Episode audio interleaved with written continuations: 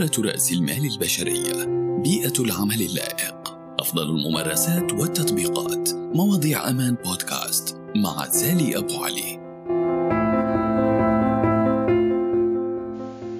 ورجعنا لكم بموضوع جديد، إدارة الأداء. نحن حكينا بالحلقات السابقة عن فترة التجربة والأونبوردينج، وإنه لازم نحدد شو المطلوب من الموظف الجديد وكيف رح نقيمه، كيف رح نحدد المعايير والأهداف المطلوبة منه بفترة التجربة وما إلى ذلك، وهذا نوع من أنواع أو جزء من أجزاء إدارة الأداء. إذا عملية إدارة الأداء هي عملية مستمرة بتبلش من أول التوظيف وبتبقى مستمرة بأشكالها المختلفة. طبعا اليوم رح نحكي عن إدارة الأداء، كيف تكون فعالة وإلها قيمة ومفيدة بنتائج، يعني تكون أحد المقاييس الفعالة مش بس للناس أو للموظفين الجدد بل لكل فرد وموظف في الشركة. رح تسألني إيش يعني طيب إدارة الأداء؟ هي عملية منظمة منتظمة لتتبع وتقييم أداء الأفراد مقابل أهداف محددة للشركة، تحديد نقاط الضعف والقوة وفرص التطوير، وبتختلف طرق التقييم والإدارة منها بشكل رسمي وغير رسمي، بس مش مرة واحدة بالسنة ولا حتى مرتين، بل هي عملية مستمرة. رح تسألني من وين أبلش أنشئ إدارة أداء في مؤسستي؟ في عندك نقطتين، أول إشي بدك تحدد توقعاتك، والشغلة الثانية تكون أهدافك ملائمة لطبيعة العمل وثقافة المؤسسة وفلسفتها. نحكي بالنقطة الأولى، إحنا ما بنقدر نقيس الأداء اللي هي حتى تحديد التوقعات، إحنا ما بنقدر نقيس الأداء إذا ما حددنا التوقعات. خليني أقول لك كيف. مثلا أنا بدي فريق الرياضي يزيد سرعته، يسجل أهداف أكثر.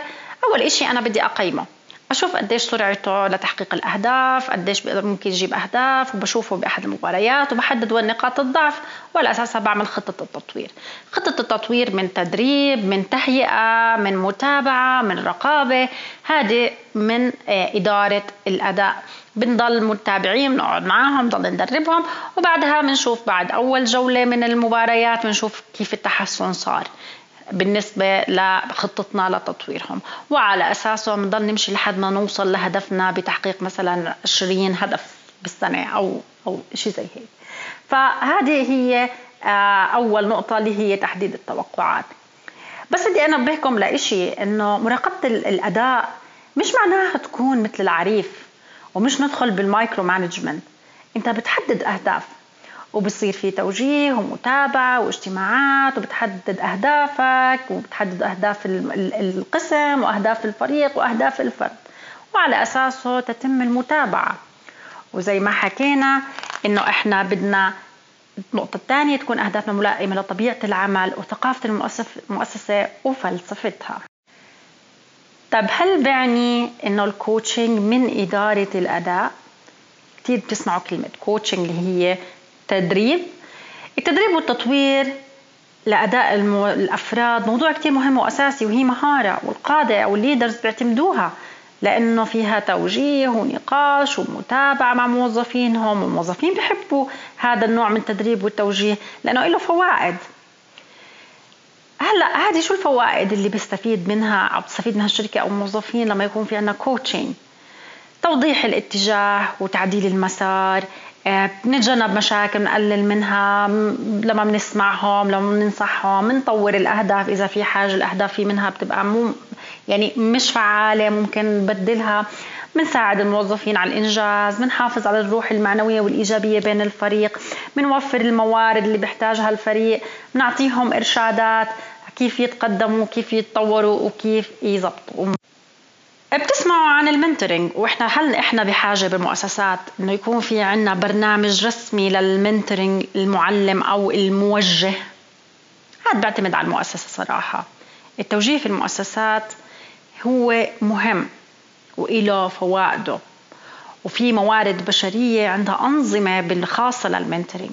المدراء القويين بيوجهوا الموظفين اللي بفوقوهم قوة وروح، بتكون عملية بستفيد منها الطرفين وبترجع بفوائد على المؤسسة والأفراد.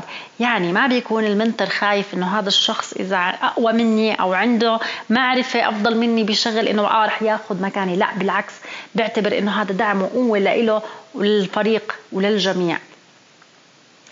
الموجهين أو المنتورز بيقدموا النصائح العملية حول كيفية إنجاز الأشياء داخل الشركة والسياسات والتخطيط الاستراتيجي، وبيعتمد المنتور أو الموجه في عملية التعاقب الوظيفي succession planning والتالنت مانجمنت لتهيئة قادة المستقبل للمؤسسة. فإذا هو برنامج كتير مهم ويكون من ضمن إدارة الأداء إنه يكون في عنا برنامج المنتور داخل المؤسسات. وبنهاية حلقتنا لليوم بنتمنى تكونوا استفدتوا واستمتعتوا من أمان بودكاست مع زالي أبو علي. انتظرونا بالمزيد من حلقاتنا. أمان هيومن كابيتال، لنلتقي. كتير بواجهونا أشخاص عندهم أداء ضعيف أو غير مقبول. طب أنا كيف أتعامل معاه رح تسألني؟ بشرح وبوضح للموظف نقاط الضعف وأعرفه الأسباب وأسمع منه الأسباب، لعل وعسى أسبابه أنه فعلا من عندي التقصير، من المؤسسة التقصير.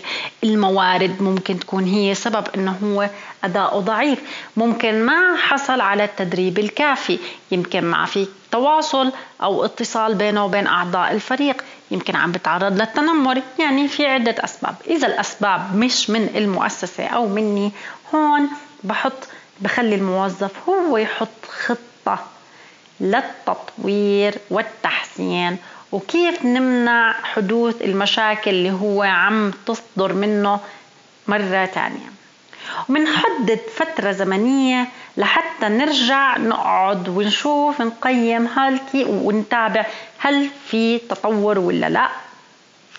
طبعا هذا الاتفاق من وثقه، وهاي الخطة برضه بنوثقها، وهالشي بزيد من ثقة العامل بالمؤسسة بمديره وبيحترمها وبتحمل المسؤولية.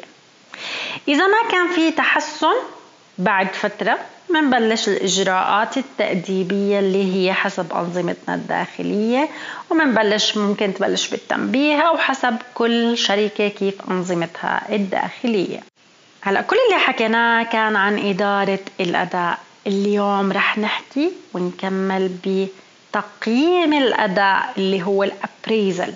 هي عملية تقييم الأداء وبتشمل إدارة الأداء الرسمية.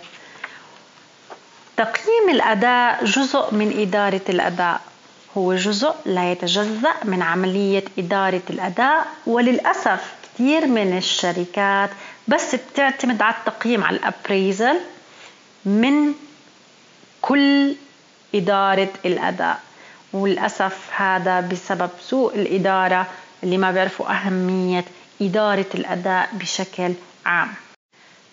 مؤخرا بعض المؤسسات قامت بإلغاء عملية تقييم الأداء كليا، واكتفوا بإدارة الأداء من تدريب وتوجيه للكوتشنج والمنتورينج، لأنه بسبب ضعف التواصل وتدخل الإحساس اللي هو حبيته ما بحبه وحسيت وبرأيي وما رأيي، صارت تخلق جو من السلبية وخسارة كثيرة للكفاءات، لأنه بدخل الحس في التقييم.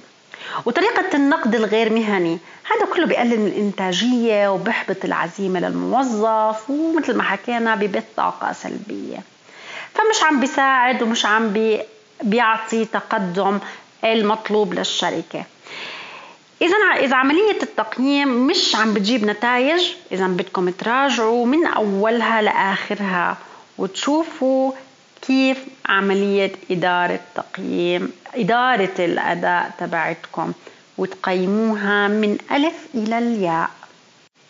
هلأ رح تقولي طب أوكي، شو الخطوات اللي أنا بدي أتبعها لحتى أعمل نظام تقييم appraisal؟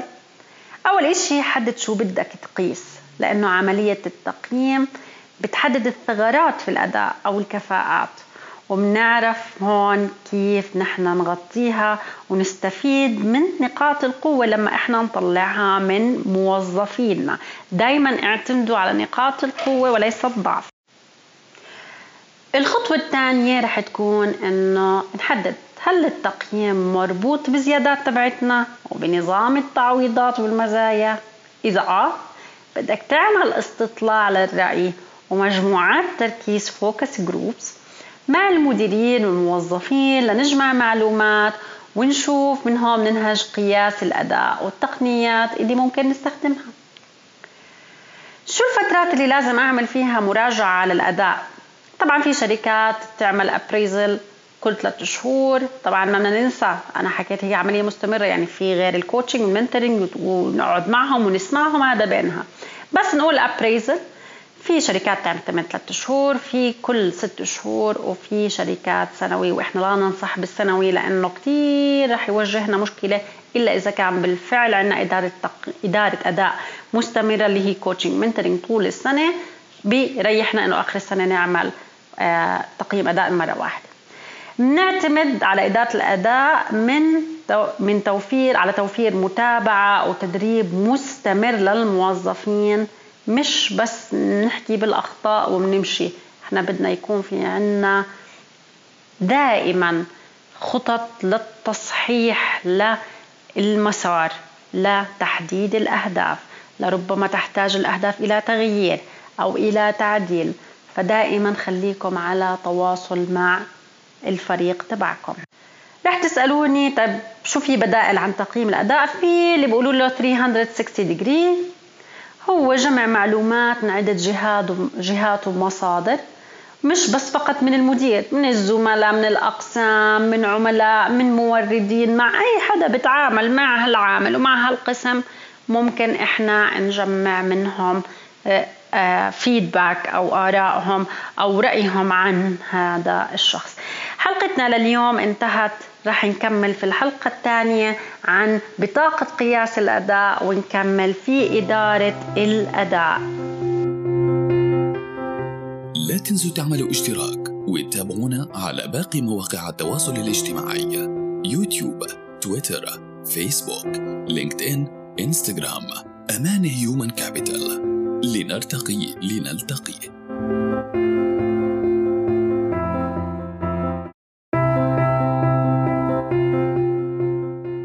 إدارة رأس المال البشرية، بيئة العمل اللائق، أفضل الممارسات والتطبيقات. مواضيع أمان بودكاست مع زالي أبو علي. أنا جاهز، خططت للمقابلة. شو هلأ؟ جهزنا وخططنا بالحلقات السابقة كيف بدنا نقابل المرشحين. المقابلة هلأ بدها تمر ب4 مراحل.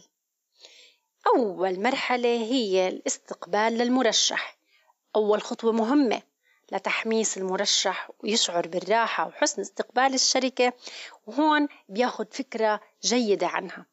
خلينا نبلش المقابلة بكسر الجمود وكسر الخوف عند المرشح لحتى نقدر كتير ناخد منه إجابات وهو مرتاح، تعطينا مؤشرات ومقاييس أفضل لحتى نختاره إذا هذا هو الاختيار الصحيح أو لا.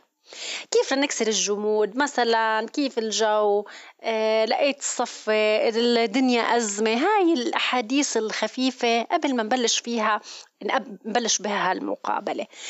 بدي أنبهكم إنه تكونوا في مكان هادي وتمنعوا دخول أي شخص أثناء المقابلة. موبايلكم مغلق، مش تمسك الموبايل وتشيك الإيميلات أو يجي لك تليفون وترد عليه. بدك تحترم الشخص اللي أنت بتقابله زي ما هو عم بيحترمك، لأنه الأمور لما يشعر إنه كل شوي أنت عم تطلع على تليفون، كل شوي إنه أنت مش محترمه، وبتعكس صورة غير مهنية وغير احترافية عن الشركة. بدنا نبلش المقابلة ونبلش الحوار لمعرفة تفاصيل أكتر عن خبرته ومؤهلاته. يعني مثلا بتسأله خبرني عن شغلك بالشركة الفلانية، كان لك عدة مناصب، احكي لي عن هالتجربة، كيف تطورت وظيفيا. وبتبلش المقابلة بالأسئلة اللي حضرناها بالحلقات السابقة وحكينا عنها، اللي هي مش تقليدية. هلأ بدي أنبهكم على شغلة، إذا كنت اشتغلت أنت وياه بهذه الشركة أو بتعرف شخص بهذا الشركة ومشتركين بشي، ما تخلوا الحوار يروح لمنحنى آخر وأكتر.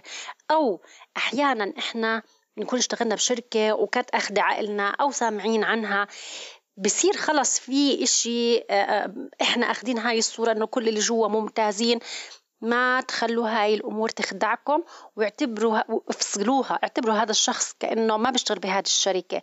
ما تخلوا الإيمج أو الصورة الحلوة أو خبرتكم بهذه الشركة إنه هي منطبقة على الجميع. فبدكم تكونوا عيونكم صاحية، وما يكون عقلكم متبرمج على قرار مبني على تجربة فقط أو معرفة. هلا حكينا عن مرحلتين اللي هي مرحلة الاستقبال ومرحلة امتى نبلش المقابلة. المرحلة الثالثة، المقابلة مش بس لإلنا والأسئلة مش بس إلنا، لازم نعطي مجال ومساحة للمرشح إنه يسأل، وخلي إجاباتنا شفافة وواضحة. وإذا الجواب مش عنا وما عنا خبرة فيه، بنخبر المرشح إنه رح نسأل الشخص المعني ونرجع له بالجواب، ورح نرجع له بالجواب، يعني مش موضوع يلا وروح. لازم لما يغادر المرشح يكون عنده فهم وتصور منيح عن هالشركة، وإنه هذا المكان مناسب إنه هو يشتغل فيه. المرحلة الرابعة واللي هي الختامية للمقابلة، الخاتمة مهمة زي ما هي الافتتاحية، وفرصة إنه نسأل أسئلة إضافية، مثلا أنت متوفر إذا في مقابلة تانية من هذه الأسئلة، إمتى ممكن تبلش معانا؟ هاي الشغلات اللي هي الأسئلة الإضافية لازم إحنا نعرفها، ولا ننسى نحكي له متى رح نرجع له بنتيجة المقابلة، ولازم نكون مسؤولين عن هاي الكلمة، مش نقول له بعد أسبوع ونغيب سنين و4 شهور، هذا غير مهني وإن كنا شركات كبرى. كمان تذكروا إنه عنا لما نتعامل مع الناس بشكل لائق خلال مقابلة، في شيء اسمه word of mouth، يعني هذا لما يطلع حتى لو ما اشتغل بهذه الشركة رح يحكي بشكل جيد عن هذه الشركة وعن تجربته بهذه الشركة. في إشي معروف صار اللي هو employees experience، هذه بتبلش من أول مكالمة إحنا بنحكيها مع المرشحين، حتى لو ما اشتغلوا هدول عملاء، أي كلمة سيئة عن الشركة أو أي تصرف خاطئ قدامهم أو حتى بعد ما إذا ما توظفوا عنا، هذا رح ينعكس عند عملاء تانيين. وفي ناس بتأثروا ببطلوا حتى يحترموا البراند تبع هذه الشركة، وإحنا بمجتمعات التوظيف كتير سهل نسمع أو نتناقل الأخبار عن الشركات. فاحرصوا دائما انه تتركوا انطباع ايجابي عن جميع المرشحين، سواء رح يتوظفوا او لا، لانهم بالنهايه عملاء لنا. هلا صار في عنا كل الاسسمنتس وطلبات التوظيف ونتائج المقابله، وضل اخر اشي اللي هو ريفرنس تشيك اللي هي التغذيه الراجعه. لا تنسوا تعملوا اشتراك وتتابعونا على باقي مواقع التواصل الاجتماعي، يوتيوب، تويتر، فيسبوك، لينكد إن، إنستغرام، أمان هيومن كابيتال. لنلتقي. كيف أعمل الريفرنس تشيك، التغذية الراجعة عن الموظف أو المرشح اللي أنا بدي أوظفه؟ بالأول خليني أعرف لكم شو هو الريفرنس تشيك. التغذية الراجعة في العمل هو التحقق الكتابي أو اللفظي من المعلومات أو رأي حول مؤهلات وأداء سابق للمرشح، وممكن يعملها أي شخص في الشركة الحالية اللي إحنا فيها اللي بدنا نوظفه عنا من أصحاب عمل سابقين أو شركات سابقة أو جامعات. الأسئلة بتكون مفتوحة، مش ولا. ما نحكي بس مع الHR لأنه مش هم اللي بيكونوا مشتغلين مباشرة مع هذا الموظف، إلا إذا كان طبعا هو موظف إدارة الموارد البشرية. نحن بدنا نتحقق الأفضل ونكون مع شخص بيقدر يجاوبنا عن الأمور التقنية، مثلا مدير مباشر، مشرف، زميل معه كان يشتغل، هذا ممكن كمان يعطينا فيدباك، وأحيانا عملاء، بالذات إذا في خدمة عملاء ومبيعات حسب الوظيفة يعني وطبيعتها. ولعلمكم مش بالضروري كمان يكون هذا المدير المباشر بعده على رأس عمله بهذه الشركة، ممكن يكون غادر، فإحنا بنقدر إنه برضه نعمل ريفرنس تشيك عنه. يا جماعة، في مسؤولية قانونية عالية، بدول المتقدمة في قوانين بتحكم هذه الشغلة، وأي تغذية راجعة خاطئة مش مبنية على أدلة هذه ممكن تكلف الشركات ملايين إذا قضاهم المرشح. ولازم يكون في موافقة، وهو المرشح نفسه عاطيكم الإذن إنكم تحكوا معه. الأسئلة لازم تكون مدروسة ومحضرة من قبل زي المقابلة يعني. ولا ننسى برضو برجع بذكر الشخص اللي بيجاوبنا ناخد اسمه، منصبه، تاريخ إجابته والساعة، لأنه هذه مسؤولية.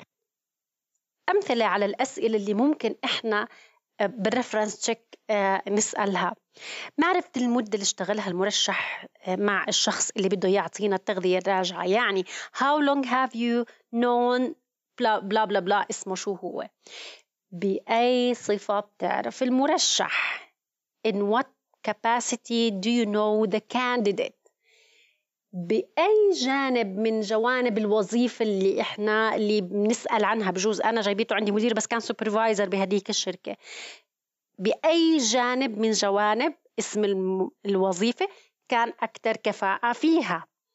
what aspects of الجوب تايتل اللي أنت عم تعمل reference check عنه do you think she or he would perform most completely؟ بأي جانب من الوظيفة كان يواجه فيها صعوبة؟ شايفين كيف في أسئلة، وطبعا في أسئلة كتير كتير كتير، بس هي بدها تكون مدروسة وما تكون مطاطة وتكون بمجال وكور العمل ومؤهلاته. طبعا هذه طرق للتحقق وتجميع المعلومات لنحللها. ما منبلش الاتصال بالشركات السابقة إلا بموافقة خطية، برجع بقولكم، وقائمة بالأسماء والأرقام والإيميلات. مع مين نحكي؟ لا تتصلوا بصاحب عمل حالي هلا هو عم بيشتغل عنده إلا إذا كان في اضطرار إنه بدنا نعرف إشي عن العمل الحالي. تعرفوا شو بنعمل؟ نحكي مع شخص تارك من هذه الشركة. شوفوا لوين البست براكتس، إنه في تفكير إنه كيف بدك تحكي مع صاحب العمل الحالي وهو لساته على رأس عمله، بركي ما اتفقتوا انتوا هيك بتضروا. بعد الوظائف مثل السائق، كاشير، الفنادق، المطاعم، نتطلب منهم سجلات رسمية، مثلا مخالفات، عدم محكومية. هذه ما بصير أنا أروح أجيبها وإذا إلي واسطة حدا يجيبها، أو هذه بتنطلب من الموظف نفسه هو يوفرها للشركة عشان نقدر ناخد القرار. بعد ما صار عنا تكملة للأوراق، المعلومات، وأخذنا القرار وخلاص وفلترنا وشوفنا مين بدنا نختار، هلأ بدنا نبعت الجوب أوفر أو العرض الوظيفي للشخص اللي اخترناه. العرض الوظيفي هو مثل فرصة للترحيب بالموظف الجديد لشركتنا، يكون فيه فقرة ترحيب بالموظف، بعدين يكون فيه الراتب، نوع العقد، المسمى الوظيفي، التاريخ المتوقع أنه يبلش يشتغل فيه، والموقع اللي رح يداوم فيه، وبيبين للموظف أنه مع مين رح يتواصل ومين هو مديره المباشر، وبنكتب له إذا عنده أي استفسار يتواصل معنا. وطبعا لازم نحط الوصف الوظيفي، ويذكر بالعقد إنه معك مثلا 3 أيام، 2 يوم للرد، وإذا ما رديت تعتبر إنك رافضه. بعد ما نرسل العرض بنتصل فيه تليفون نتأكد إنه وصله أو لا. أنا مني وعلي شخصيا بفضل قبل ما نرسل العرض بالإيميل إنه نحكي معه تليفون ونناقش العرض معه للمرشح. بجوز يكون في عنده اعتراضات يناقشنا بإشي. هل رح تسألني طب كيف يفاوض عرض العمل؟ يعني إنه هذا يعني في ناس بلك يصحح له.